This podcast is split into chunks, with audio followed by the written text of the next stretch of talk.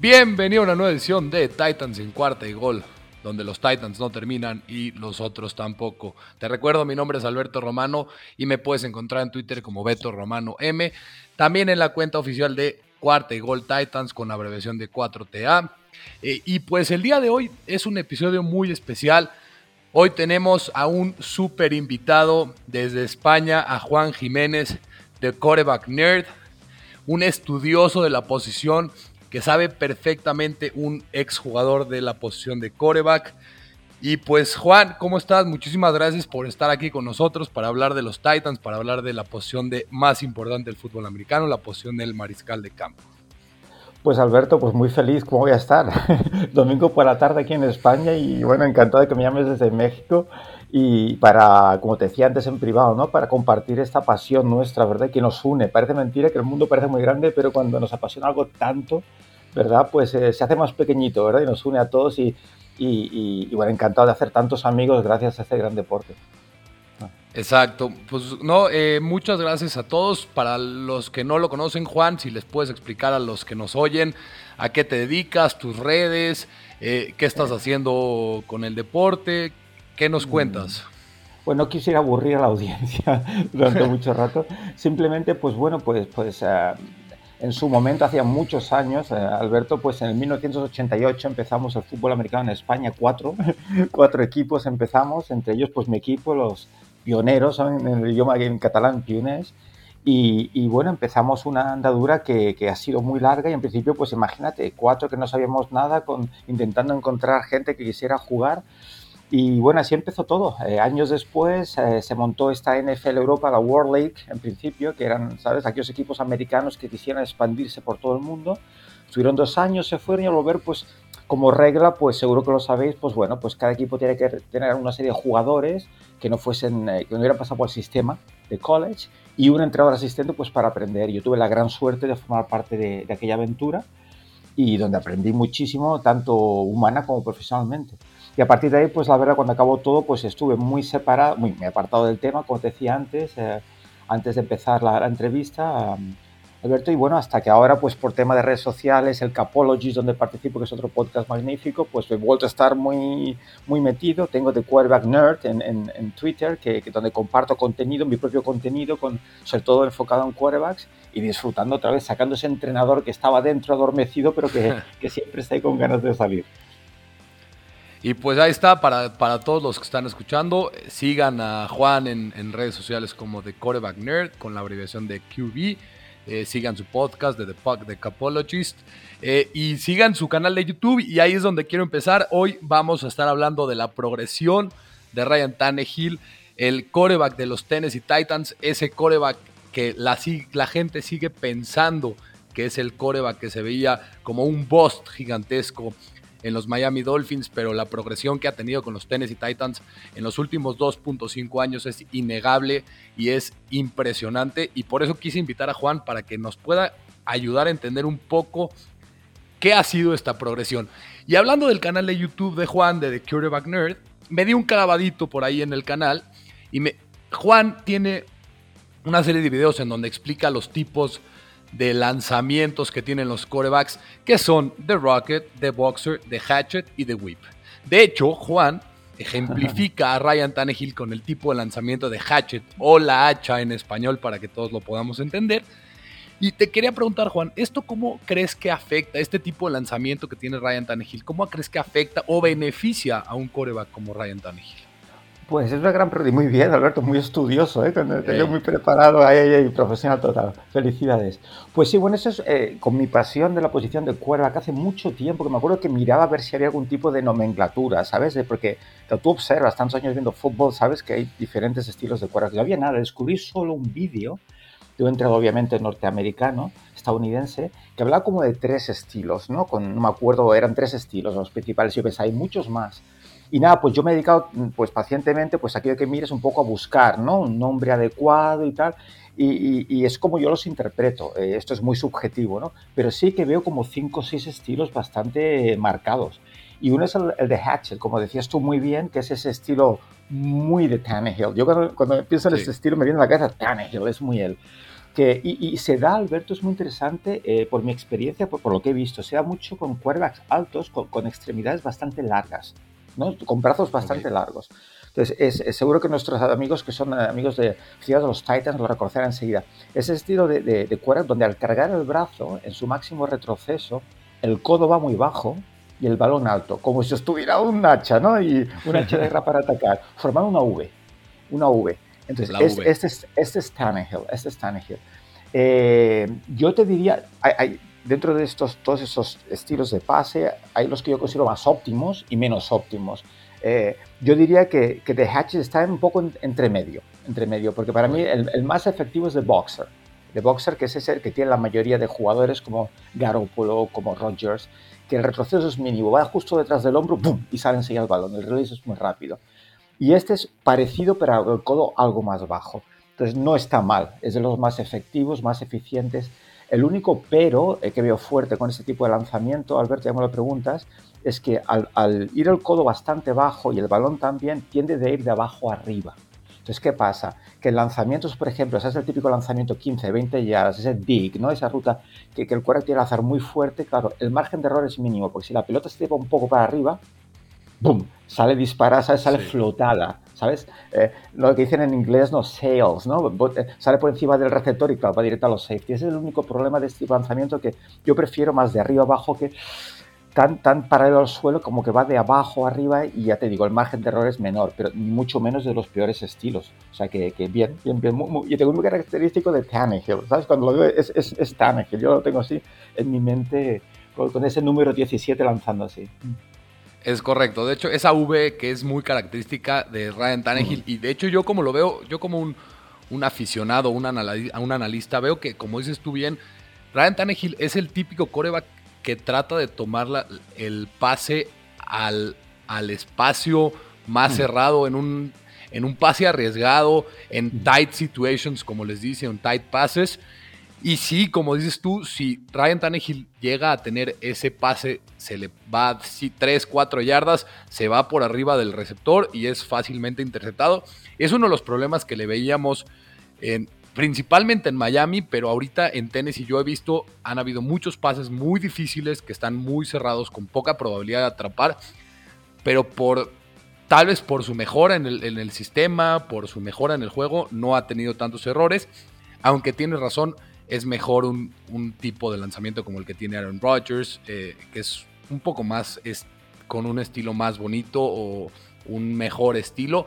Pero Ryan Tannehill es lo que tiene y como dices tú es para corebacks altos y es un coreback atlético y creo que también eso hace que esa V se, forme en el tipo de, motion de, de The Hatchet. Eh, ya entrando en Ryan Tannehill, ¿cuáles crees que son la gente sigue pensando, bueno, yo lo veo, el, el, problema que más Ryan Tannehill tiene es, tiene un mal sentido del pocket, del bolsillo, que tiene mucha presión, genera muchos fumbles las defensivas contrarias, porque no siente a esos defensivos contrarios, a los set rushers que vienen en su lado ciego. ¿Tú qué ves cualidades o atributos en el juego de Ryan Tannehill. Me, encanta, Alberto. De hecho, parece que te está haciendo yo la entrevista y tú el análisis. no, para nada. felicidades, felicidades. No, no, me encanta. Y además estoy de acuerdo contigo, ese pocket awareness, ¿verdad? déjame retroceder un poquito, porque Tannehill, ya que estamos, vamos a centrar en él, pues vamos a alargar el tema un poquito, ¿vale? Es, es un personaje para mí eh, fascinante, fascinante. ¿Por qué? Porque la posición de quarterback es extremadamente compleja, difícil. Eh, eh, de hecho, lo dicen muchos analistas y, eh, norteamericanos, estadounidenses, y yo estoy bastante de acuerdo. Es la posición más difícil de jugar en cualquier deporte, la más difícil. ¿Por qué? No, no porque lo que, lo que requiere físicamente, Alberto, ni mucho menos, es por el aspecto mental del juego. O sea, son tantas cosas que has de dominar mentalmente y puedes ejecutar físicamente esos movimientos que es tremendamente difícil. Entonces, claro, eso requiere tantos años de preparación, que tengas buenos entrenadores, que te corrijan, que te pulan ¿no? esos defectos, que te enseñan el juego. Y Tannehill era receptor, receptor quarterback. Entonces es tremendo. Entonces, claro, esos dos primeros años en Texas AM, ¿no? donde no consiguió hacerse con el puesto de quarterback, acabó jugando de receptor.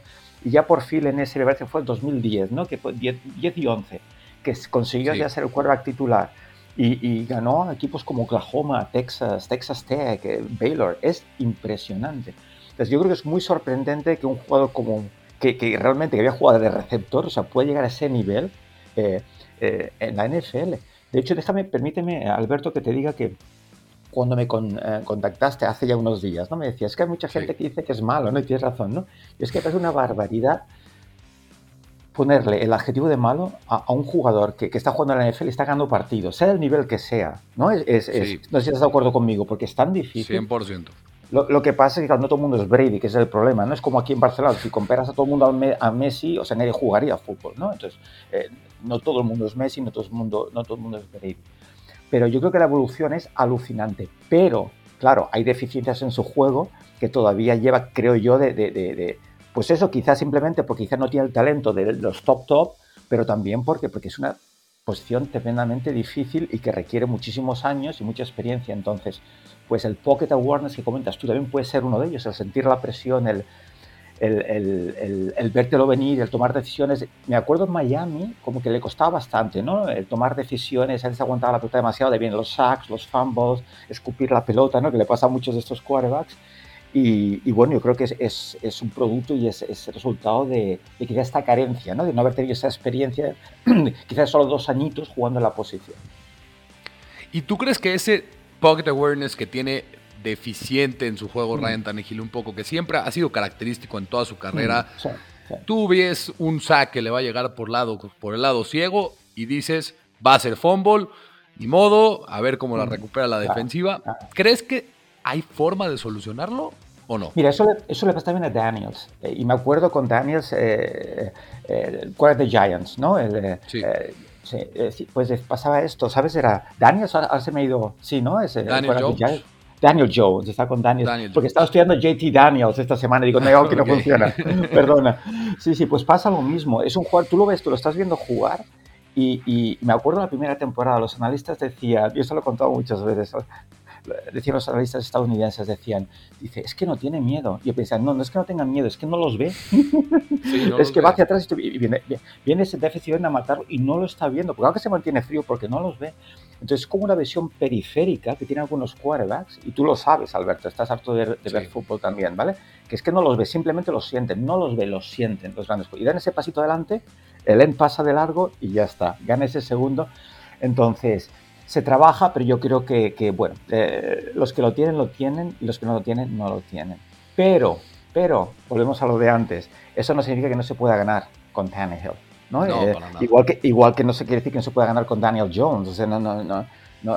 Entonces, ¿por qué? Pues, pues muy fácil. Eh, y la suerte, yo creo, de Tannehill es que acabar al, bueno, acabar en el equipo precisamente que puede sacar máximo partido de sus características. Y, y vamos un poco a, lo que tú sabes que se conoce como game manager.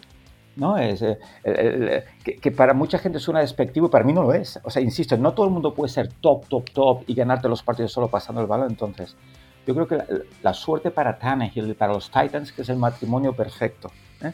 Un equipo con un juego de carrera extraordinario, extraordinario. Entonces, a partir de ahí, pues construyes un ataque que es tremendamente efectivo. ¿Por qué? Porque tú lo sabes, que la defensa lo ideal sería jugar con dos safeties profundos. Entonces, en el momento que tú eres tan efectivo eh, corriendo el balón, necesitas ayuda, porque si dejas a los safeties profundos, tienes tantos bloqueadores como defensores. y con ese pedazo de que estás muerto. Entonces, ¿qué pasa? tienes que traer al strong safety para tener un hombre más en defensa y parar la carrera, superarte el número. ¿Qué pasa? Que tienes el uno contra uno en el exterior. Y es cuando el play action funciona y es cuando también las lecturas para el quarterback se simplifican. No es igual entrar, ir en dropback e intentar pasar el balón entre las zonas, entre las costuras, con siete o ocho hombres atrás, que cuando hay solo tres profundos y solo tienes que encontrar, entonces, solo entre comillas. Entonces es donde aquí florece y yo creo que triunfa un jugador como Tannehill, porque tiene un pase profundo muy bueno, tiene un play action muy bueno, tiene esa movilidad que decías tú, si no salen las cosas para ganarte primer down corriendo, y, bueno, que extraordinario. Es por eso yo creo que, que ha acabado en el sistema eh, adecuado. Te lo digo desde mi punto de vista, eh, Alberto. yo no creo que Tannehill sea, vaya a ser nunca un top 10, no sé si un top 15, pero es igual, se trata de ganar partidos. Igual que Garoppolo, lo veo algo similar, ¿no? Son jugadores con el talento más que suficiente para, con un juego de carrera en condiciones y una defensa que no, no, no tengas que ir siempre detrás del marcador remontando con el pase, eh, vas a ser, vas a ser un equipo efectivo. Y, ya lo estamos viendo, el gran cambio de Tannehill de los Dolphins a, a los Titans. Pues sí, tiene razón. El sistema claramente ayuda, pero yo quería retomar un poquito también la situación de la que Tannehill vivía en Miami. ¿Por qué crees que le haya ido tan mal en Miami? ¿Por qué crees que el ser Ryan Tannehill, creo que fue pick 8 eh, en el, draft, se veía como un boss, como, se veía como un boss gigantesco, el ser el 8, el que iba a ser el próximo gran coreback de los Miami Dolphins. ¿Por qué crees que le fue tan mal en Miami y a qué se debe?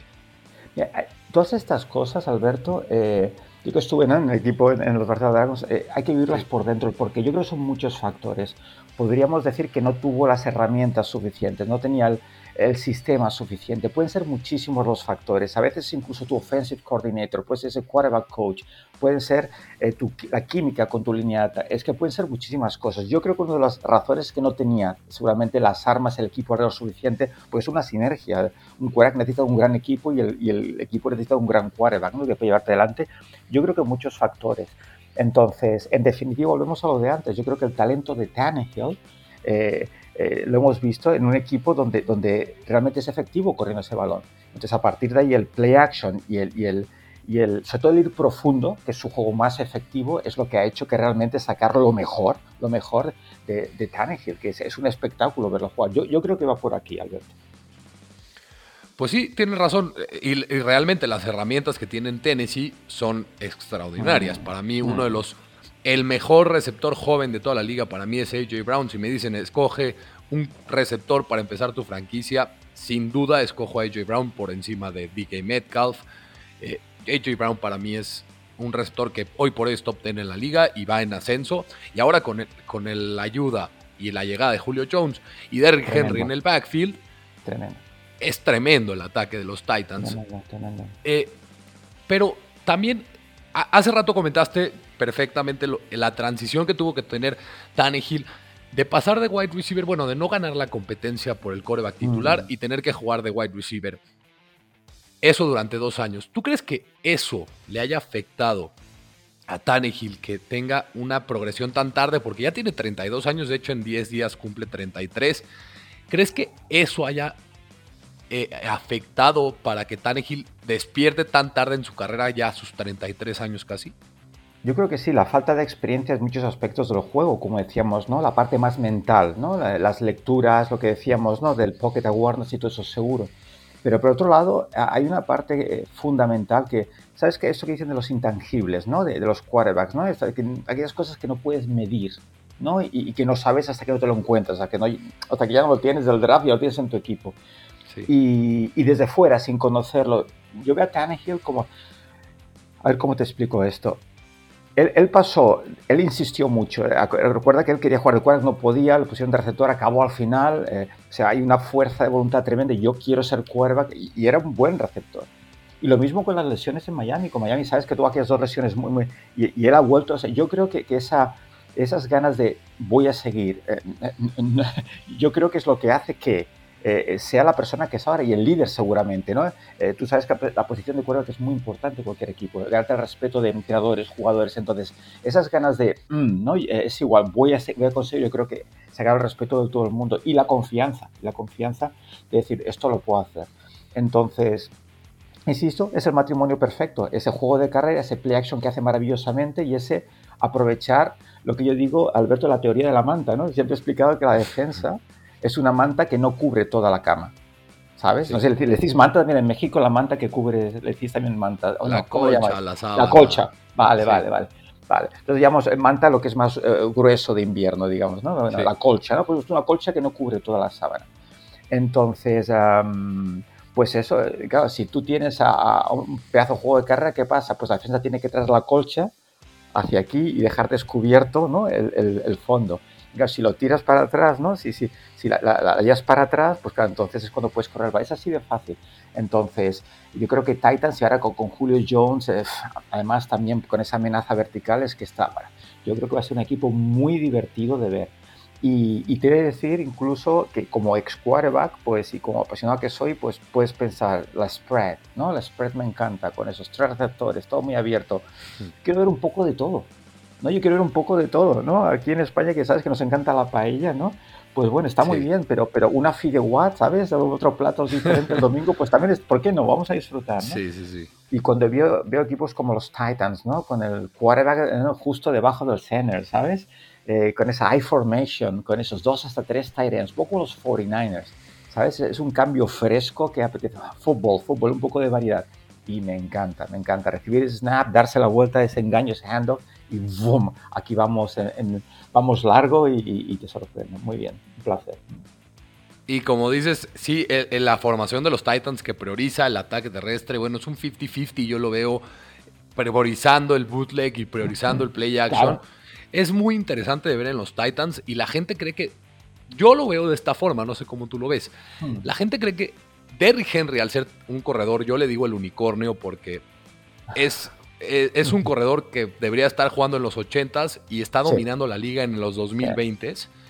Está dominando la liga. Yo le digo al unicornio porque no puede corredor ser. Corredor entre tackles, ¿no? Estos fuertes que es imposible tumbar, ¿no? Sí, sí, sí. Es impresionante como un corredor que no tiene juego aéreo está dominando la liga de esta manera. Y la gente cree que Derrick Henry es el principal motor para que Ryan Tannehill funcione. Yo lo veo que es Ryan Tannehill, como dices tú, es un matrimonio perfecto. Ryan Tannehill necesita de Derrick Henry y Derrick Henry necesita de Ryan Tannehill. De hecho, por eso con Marcus Mariota. Marcus Mariota estuvo como coreback del, con Derrick Henry año y medio, dos años, y no funcionó. ¿Por qué con Ryan Tannehill sí funciona? Porque son, pues, un coreback atlético, pero que tiene un fuerte brazo, que sabe dar un pase profundo. Y el bootleg, como dices tú, bajas al strong safety, al, al box, y te abre un uno contra uno de AJ Brown y ahora un uno contra uno de Julio Jones, antes Corey Davis o de John Smith es imposible. Yo creo que va a ser muy difícil para las defensivas contrarias. ¿Cómo crees que las defensivas contrarias pueden hacer tratar de frenar esta ofensiva que para mí va a ser una ofensiva top 5 en la NFL? Claro, si tuviera la clave no estaría hablando contigo ahora, estaría trabajando en la NFL en estos momentos sí que lo haría, lo haría muy amablemente, ¿verdad? Claro, es lo que te digo, que me encanta la teoría ¿no? de la colcha. No, no puedes tenerla en todos los sitios. Esa es, la gran ventaja. Estoy totalmente de acuerdo contigo. Por eso decíamos, Tannehill no es un grandísimo, no, es de la élite, pero es igual, es suficientemente bueno, suficiente talento, pues eh, tiene el suficiente talento pues para, para, para, pero más que suficiente, para destrozarte en vertical, para que no siempre ese strong safety baje. Entonces, cuando tienes un running back que te destroza entre tackles, pues es que tienes que tomar una decisión. Y ahí es donde tienes que, digan lo que digan, por eso muy bien Mariota es que no lo consiguió, no, consiguió ese éxito incluso con ese juego de carrera, entonces eso te indica de que, de que sí, no tienes que ser élite, pero sí tienes que ser un buen quarterback, que es lo que es Tannehill. Eh, algo que a la gente, a los aficionados, a los analistas de la NFL, creo que le está, y por eso creo que no le están diciendo que los Titans son de verdad, yo digo que son un contendiente al Super Bowl, pero los analistas de NFL en general dicen que no, y están dando la razón de que Arthur Smith, el coordinador ofensivo, el ex coordinador ofensivo de los Titans, que se va a los Atlanta Falcons, eso va a afectar muchísimo a la ofensiva de los Titans, porque, como bien dices tú también, era el matrimonio perfecto con el sistema implementado con Arthur Smith. ¿Qué tanto crees que afecte la salida de Arthur Smith?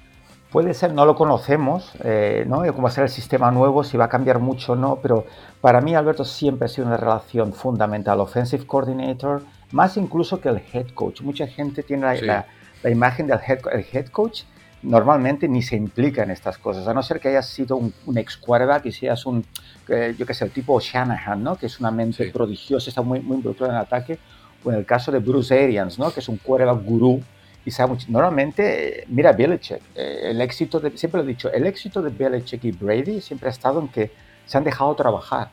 Pero, yo nunca he achacado eh, o, he, justificado el, éxito de Brady gracias a Belichick. Eh, directo, claro, sí, el entorno. O sea, lo que ha hecho Belichick es crear un gran equipo, unas grandes defensas y, crear esa estructura para que todo funcione. Pero el juego de Brady es mérito de él y de la parte ofensiva, ¿no? Belichick es su entrenador defensivo. Entonces, es normalmente ese trabajo en el Offensive Coordinator de, a ver, nos sentamos, a ver, esta semana, ¿vale? Mira, estamos viendo film, ¿vale? Vamos a atacar con esto, que haya esa unión, que vaya, pues mira, no estoy como esta jugada, ¿vale? ¿Cómo quieres atacar esto? Pues mira, queremos hacer aquí, y, es la manera. Entonces, ese entendimiento no sabemos si existirá hasta que no empiece la temporada y empiecen a jugar. pero sí que es, es una relación clave, claro, el offensive coordinator y el, y el quarterback.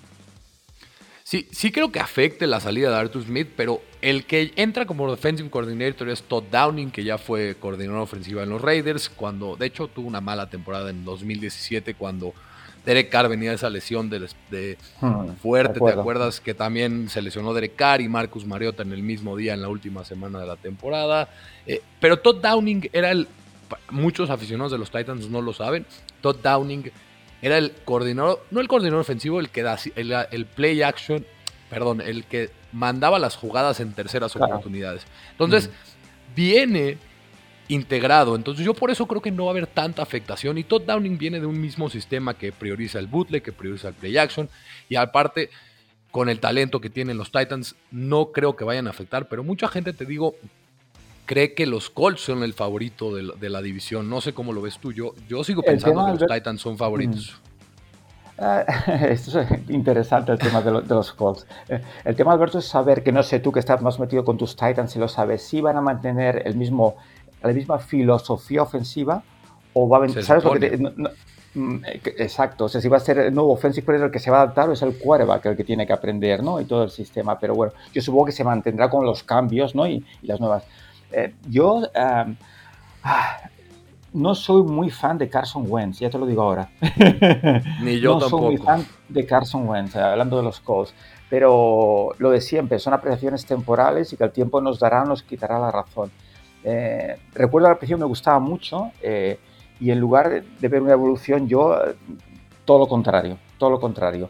Eh, muchísimos defectos a nivel mecánica que, en lugar de mejorarlos, mira, hablando de los estilos de quarterback que decías tú al principio, y esa que le llamo de claw, la garra, ¿vale? Porque e, e, e, es, ese estilo donde eh, el quarterback al cargar el brazo primero sube el codo para arriba, con el balón abajo, ¿no? Como si fuese una garra de águila, ¿sabes? En el momento que, que agarra la presa, para después tener que subir el antebrazo para arriba y lanzar una rotación bestial, de, brutal de hombro que, que te acabas. Y Justin Fields tiene el mismo estilo y el mismo defecto. Hay unos vídeos tremendos en YouTube de cómo hace ese movimiento tan raro. Y eso hace que el lanzamiento sea tremendamente lento. Más, no, no estamos ahí dentro, que sería lo ideal, lo que te decía antes, pero sí que, bueno, hay noticias que se filtran. Eh, no es muy coachable, que le llaman, ¿no? No de estas personas que, que están siempre queriendo aprender y, y, aceptan los consejos. Segundo, terceros, problemas de carácter muy claro, de liderazgo, donde los jugadores están bastante en contra. hay una serie de cosas que a mí esperemos equivocarme por, el bien de los amigos de los que sean amigos de los Colts, ¿no? Eh, que, no deseo nada malo a los Colts, además. Eh, soy gran fan de Peyton Manning, es donde empezó toda su carrera, no estuvo gran parte de su carrera y, les deseo todo lo mejor a, a los Colts pero es que, es que me cuesta creer en Carson Wentz. ¿eh? No sé, tengo mis dudas, así que, que no te quitaría la razón si tuvieras a, a, tus Titans ahí como favoritos por encima de, de, los Colts, aunque también están haciendo un trabajo tremendo allí. Y, bueno, Frank Wright me encanta como entrenador, así que veremos, veremos a ver qué pasa. Y, qué bueno, bueno, mal que mencionas a Peyton Manning, porque como bien dices tú, para mí también eh, quizá top 2 en la historia, y lo tuve que sufrir muchos años de mi vida. Lo llegaste a odiar, ¿o no? No, lo odiaba con toda mi alma. Era, era el jugador que más, que peor me caía, pero realmente, como bien dices tú, creo que uno de los mejores quarterbacks de la historia, pero por mucho, o sea, sin duda.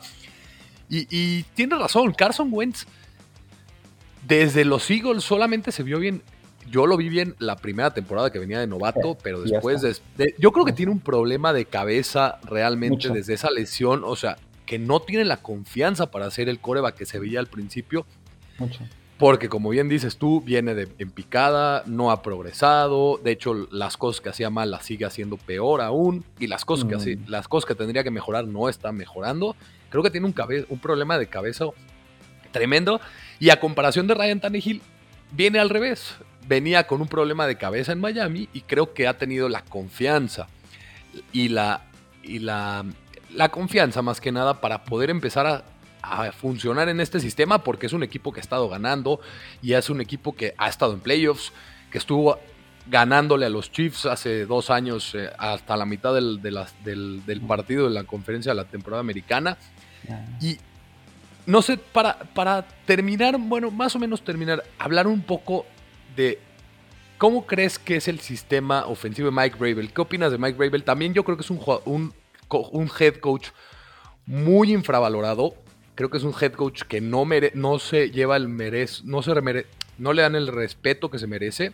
Creo que es un buen head coach. ¿Qué opinas de mm. Mike Bravel, su sistema o su sistema defensivo? Su, ¿Qué opinas mm. de él?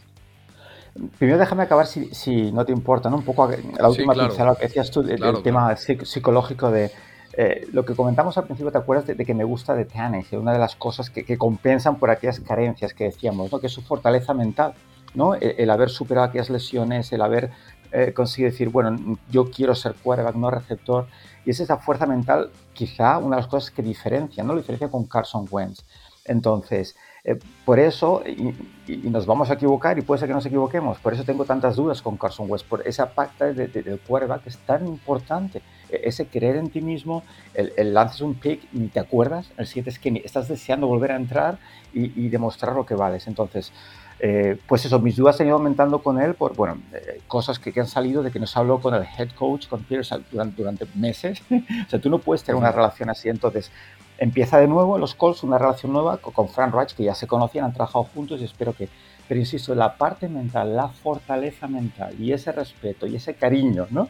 que necesitas alrededor eh, eh, en el equipo es, es, es, fundamental y creo que es lo que puede hacer que, que bueno, que, que, que, los Titans sean un, un, un, equipo serio otra vez para llegar a playoffs. Eh, yo creo que es la diferencia en estos momentos. a ver qué pasa, a ver qué pasa con, con Colts y qué pasa con los Titans.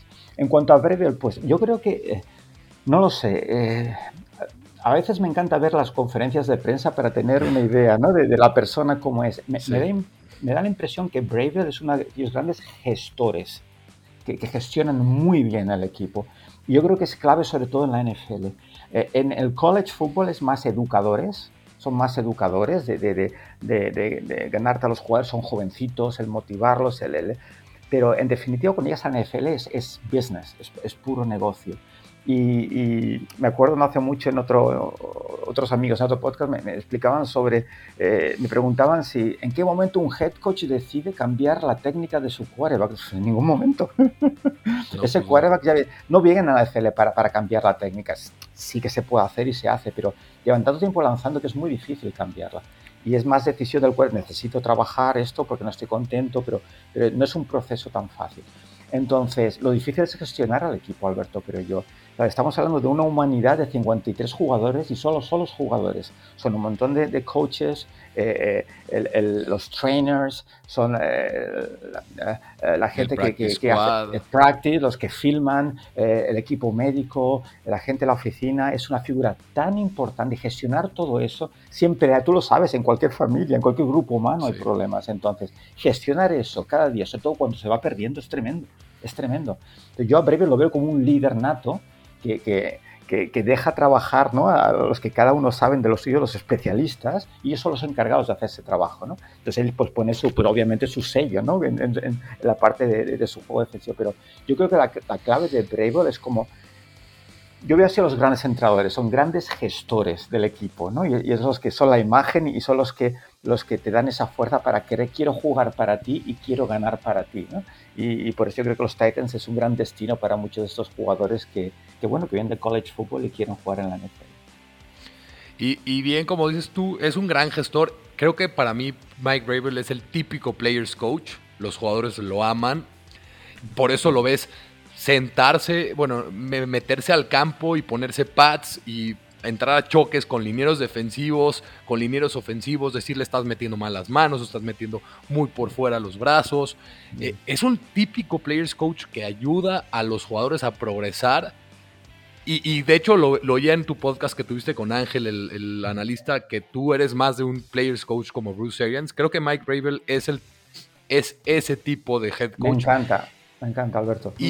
claro, y por eso Mike Bravel es uno de los coaches más respetados en la NFL, en mi opinión, y los jugadores lo aman y ves cómo hablan, habla de Ryan Tannehill de él y de Henry de él, y todos dicen, porque él me ha ayudado cuando más lo necesitaba, y eso creo que es muy, muy importante para los jugadores en la NFL, y es, es algo muy importante que la gente deja de lado y no, no pone atención como bien dices, hay que ser un buen gestor con muchísimas, muchísimas personalidades, con egos enormes y con superestrellas del, del, del deporte americano.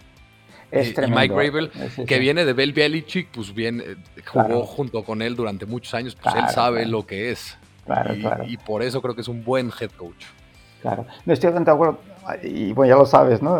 Para mí, y respeto todas las maneras de, de trabajo, ¿eh? De hecho, esta semana ha sido muy divertido en el Capologist, en nuestro podcast que hacemos cada semana, había, hemos hecho un ranking de coaches. Y, y, ya en plan divertido se ríen de mí porque yo odio los rankings, ¿no? ¿Qué es hacer rankings? Poner etiquetitas. Pues estás en la élite, ¿sabes? El primero, el segundo, pero... Y yo no puse a Belichick el primero. Eh, ¿Por qué? Pues, pues es el mejor eh, entrenador de todos los tiempos. Pues puede ser, por resultados seguro. Pero para mí va más allá. Para mí más allá. Entonces, para mí un coach, yo fui coach muchos años, es ese, ese jugador que te recuerda con un cariño tremendo, ¿no? Que, que has tenido un impacto en su vida, no solo deportiva, sino humana como persona. Entonces, no digo Belichick mucho menos que sea una mala persona, ¿no? Pero todos sabemos, bueno, que es muy frío, incluso jugadores han hecho declaraciones después que ir a trabajar allí ha sido... Y yo creo que, una de las razones por la que Brady salió de allí y Gronko acabó, ¿no? Desretirándose. ¿no? Desjubilando y volviendo a jugar, porque querían divertirse otra vez. Nada contra Belichick, es una manera de ganar, disciplinada, un ambiente muy frío, it's all business, eh, pero ¿qué quieres que te diga? ¿no? A mí me gusta ese, ese que sale del campo y, y, no necesariamente que le tengas que dar un, un, abrazo y un beso al cuerva cuando ha hecho esa gran jugada, ¿no? Ese running back. Simplemente una mirada de, ¿sabes? De, una mirada de... de, de Bien. ¿eh? ¿Ves? Lo que hablamos ha funcionado. Sí, ¿eh? sí esa, esa, me encanta, ¿no? El, el, el, eh, yo creo que esa relación como una gran familia, porque es una gran familia, porque siempre he explicado, cuando estábamos en Dragons, es, es ¿sabes lo que era levantarse después de una derrota? Era tremendo, era tremendo, sí. pero es de lo que aprendimos más. Yo es lo que aprendí más, lo que saqué más, ¿no? El, levantarte juntos, el mirarte a la cara, el empezar a sonreír, alguien hace la primera broma, venga, va, va, vamos adelante, ¿no? Y eso es tremendo. Entonces, cuando tienes una persona, un líder en el que crees, o un padre, ¿no? Y quieres hacer ese extra por él, por ti hoy, por el equipo, pero por él, yo creo que es extraordinario. Entonces, yo por eso siempre he dicho, defiendo todos los tipos de head coaches, pero el, el, Players Coach para mí es, es bueno, es, es, es, el que más disfruto y Bruce Arians es uno de ellos. Soy muy fan de Bruce Arians por esto, ¿no? Su relación con Manning en su momento cuando empezaba Manning y, y lo siento, he vuelto a mencionar Manning, me disculpo Alberto.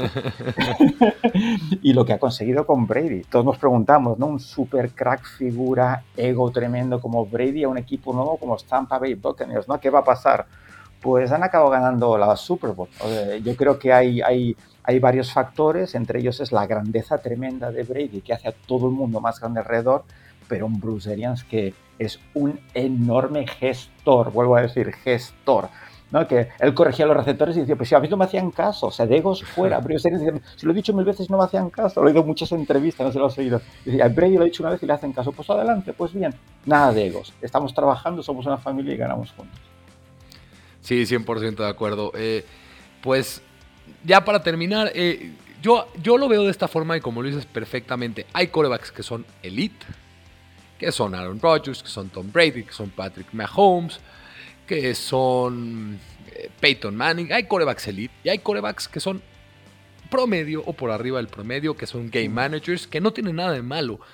Puede ser un game manager y ser un coreback ganador en la posición, como bien lo dices, más difícil de jugar en todos los deportes. Algunos dicen que el ser goalie en el hockey es más difícil. Yo creo que es mucho más difícil ser un coreback en la NFL. Hay que tener un proceso mental impresionante. Por eso hay 32 y de hecho todos dicen, hay 32, pero la mitad son malos. O sea, hay 10, 32 personas en el mundo que pueden jugar de manera real y de buena manera la posición de, de head de coreback en la NFL, una posición imposible, muy, muy difícil de jugar. Y ni modo, Ryan Tannehill es ese típico coreback que, sea, que llegó al matrimonio perfecto, con el sistema perfecto, con las herramientas perfectas, con el ataque perfecto, pero que te puede dar para ganar. Una conclusión, te quería pedir una conclusión final sobre Ryan Tannehill, sobre esto que hemos platicado. Eh, algo que los aficionados de los Titans tengan que saber de su coreback que les guste o no les guste, la gente sigue pensando que es el típico coreback que viene de Miami, el coreback que viene de Miami, pero no, es el coreback de los Tennessee Titans que ha sido estadísticamente top 3 en la última, no digo que es top 3, pero un coreback por arriba del promedio que te puede hacer llegar a la tierra prometida y ganar el Super Bowl. Totalmente de acuerdo. Se trata de saber qué tienes en, tus manos. Y, te doy toda la razón. Y, es que lo hemos comentado muchas veces en muchos sitios de que es una posición tan difícil. No hay, no hay 32, nunca han habido 32 quarterbacks titulares que digas, este, hombre nos va a llevar a la... Es imposible, es tan difícil. Y no necesariamente, Alberto, que el resto sean malos. Es que no tiene el talento suficiente para, para, eh, a decir para gestionar otra vez, para, para, para, para para llevar toda esa carga mental y, poder ejecutar ¿no? en, el campo en esos domingos. Entonces, eh, no todo el mundo tiene a Mahomes, no todo el mundo tiene a Brady o Rodgers. Entonces, tener un cuerva como eh, Garoppolo, como eh, Tannehill, como Carr, como Prescott, que incluso quizá un poquito más... Eh, es un lujazo, es que es un lujazo. Tener a Tannehill en el equipo es un lujazo. Se mira los Bears. Los Bears llevan toda la historia buscando quarterback. Eh, y déjate de game manager, de cualquier tipo de... Dame un quarterback, quien sea. Y, no hay manera. Y, y, son los Bears, que llevan jugando desde el principio de la historia, las primeras franquicias. Eso te indica lo difícil que es. Hay una estadística que repito en dos partes y me encanta, solo que has oído decírmela porque la descubrí eh, preparando el draft de este año es que desde 1960 solo el 39% de los quarterbacks, del primer quarterback escogido en, el draft, acaba siendo el mejor de su promoción. El 39%. En la NFL, eh, scouts que se dedican solo a eso, que solo estudian jugadores, que, que, desarrollas ese, ese, ese feeling para, se equivocan más de lo que acierta. Es muy difícil acertarlo y conseguir, porque es que no los hay, es que no los hay. Eh, todo el mundo, 10 quarterbacks en primera ronda, van a triunfar 2, 3. ¿Quiénes son? No lo sabes hasta que no los tienes. Yo este año todavía, Alberto, no tengo claro quiénes van a ser los grandes quarterbacks que, que dentro de 10 años tú y yo estemos hablando un domingo por la tarde y estemos analizando su juego. No sé quiénes son. Yo no estoy seguro que sea que sea Lawrence, yo no estoy seguro que sea Wilson, no estoy seguro que... No lo sé, no lo sé, porque están los intangibles que decíamos que no lo sabremos hasta, hasta los domingos por la tarde y cuando lleven un tiempo, porque otra cosa que aprendes, que te enseña la experiencia, es no a tomar decisiones, ya, este, este no sirve, no, vamos a darles tiempo, vamos a darles tiempo. Entonces, que es muy difícil. Yo creo que los Titans pueden estar contentos, nuestros amigos fans de los Titans, de tener un gran, en ese sentido, un cuerda con el que puedes ganar que no, ya, ya, ya, ya, ya, ya, que no, no, está bien. Eh, sí que no vas, no vas a poder ir empty todo el partido y boom, boom, boom, boom, pero siempre y cuando los Titans tengan un buen juego de carrera como tienen con Derek Henry y tengan una defensa que, que, que, no tengas que ir siempre detrás y remontando partidos, yo creo que los Titans con ese head coach eh, van a dar mucha guerra y yo creo que, que, bueno, que, que vais a disfrutar muchísimo. Es mejorable, sí, su footwork un poquito lento, ya te lo digo, siempre el footwork, aunque se mueve muy bien ese, eh, ¿vale? ese, ese codo, tan, pero es, es, es un cuera, yo creo que, que, más que efectivo y, y, ya se ha demostrado, o sea, no es que no a los playoffs, es que lo ha hecho, es que lo ha hecho. Y así que nada, que adelante, adelante con Tannehill. Pues muchísimas gracias, Juan. Eh, Muchísimas, de verdad, muchísimas gracias por haberte dado un tiempo en este domingo, ya que es por la tardecita allá en Barcelona. Eh, gracias por hablar con, nosotros para que la gente entienda mejor quién es Ryan Tannehill, quiénes son los Tennessee Titans con su coreback. Eh, si puedes, para recordarle a la gente cuáles son tus redes, tu podcast, para que te estén siguiendo por ahí, para que sigan aprendiendo de un realmente un una gran persona como lo es Juan y un gran conocedor de este deporte que nos apasiona tanto a nosotros. Bueno, un gran apasionado, no sé si conocedor, pero un gran apasionado como tú y como seguro nuestros oyentes. Pues, pues bueno, pues eh, estamos en el Capologist cada semana, ¿vale? Como tú ahí, ¿no? Eh, hablando de, fútbol americano, con una eh, extraordinaria, con, con, tres amigos extraordinarios que saben muchísimo, Rafa, Paco, Nacho, bueno, los tres.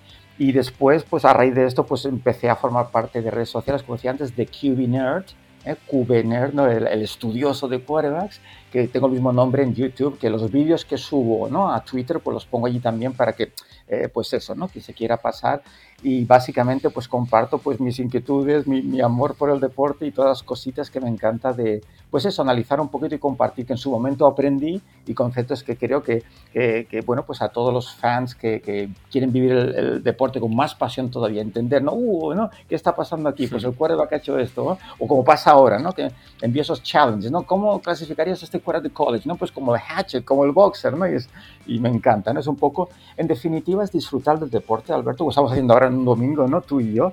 Y, y, y, me encanta porque, exacto, como decía antes, que no era consciente de, la fuerza esta de las redes sociales y hacer amigos en todo el mundo gracias a algo que, como el deporte, que puede ser más sano y divertido ¿no? que, el deporte. Y este deporte que, es magnífico, es ajedrez puro, ¿no? con, con personas humanas que, nos encanta pues hablar de ellos, analizarlos y disfrutar los domingos y los sábados en college football también. Claro, me encantó lo que dijiste, el deporte que nos une desde España para México, con todo el mundo por redes sociales. les digo, sigan a Juan, una gran persona, de verdad, le agradezco muchísimo por estar aquí con nosotros. No sabes, no sabes lo que te, perdón, te he interrumpido, no, y no te deja ni hablar, pero nuevo que soy en Twitter, agradezco cuando escribe todo el mundo, por supuesto, pero me emocionaba al principio, sobre todo al principio, cuando veía pues eso, ¿no? Eh, gente que escribía pues de, México, de Argentina, de, Panamá, y digo, esto es increíble, esto es increíble, ¿sabes? Que, que, haya gente del otro lado del mundo y estés hablando que estoy, estoy aquí y yo, y, además con, pues, pues eso, eh, la sensación de que estás hablando con amigos, ¿no? Y, y, uniendo a la gente, que lo que necesitamos es esto, ¿verdad? Eh, sea con el motivo que sea, pero además si es con un con el deporte es extraordinario. No seas del equipo que sea. Yo tengo la ventaja de no ser de un equipo. soy, soy muy promiscuo, yo sigo a quarterbacks. ¿no? A partir de aquí, pues me encanta hablar de quien sea con quien sea porque, porque disfruto con, con, con cualquier buen quarterback. Y el que no es tan bueno, pues también hablando de él y a ver cómo puede mejorar. Claro. Pues sí, tienes toda la razón. Hay que estar eh, con este deporte que nos apasiona. De verdad, Juan, muchísimas, muchísimas gracias. Eh, para todos ustedes también muchísimas gracias. Sigan a Juan en The QB Nerd, sigan su canal de YouTube, sigan su canal de su podcast en The Capologist, síganme a mí eh, como Beto Romano M en Twitter y en la cuenta oficial de Cuarta y Gol Titans con la abreviación de 4TA, porque los Titans no terminan y nosotros tampoco. Cuarta y Gol.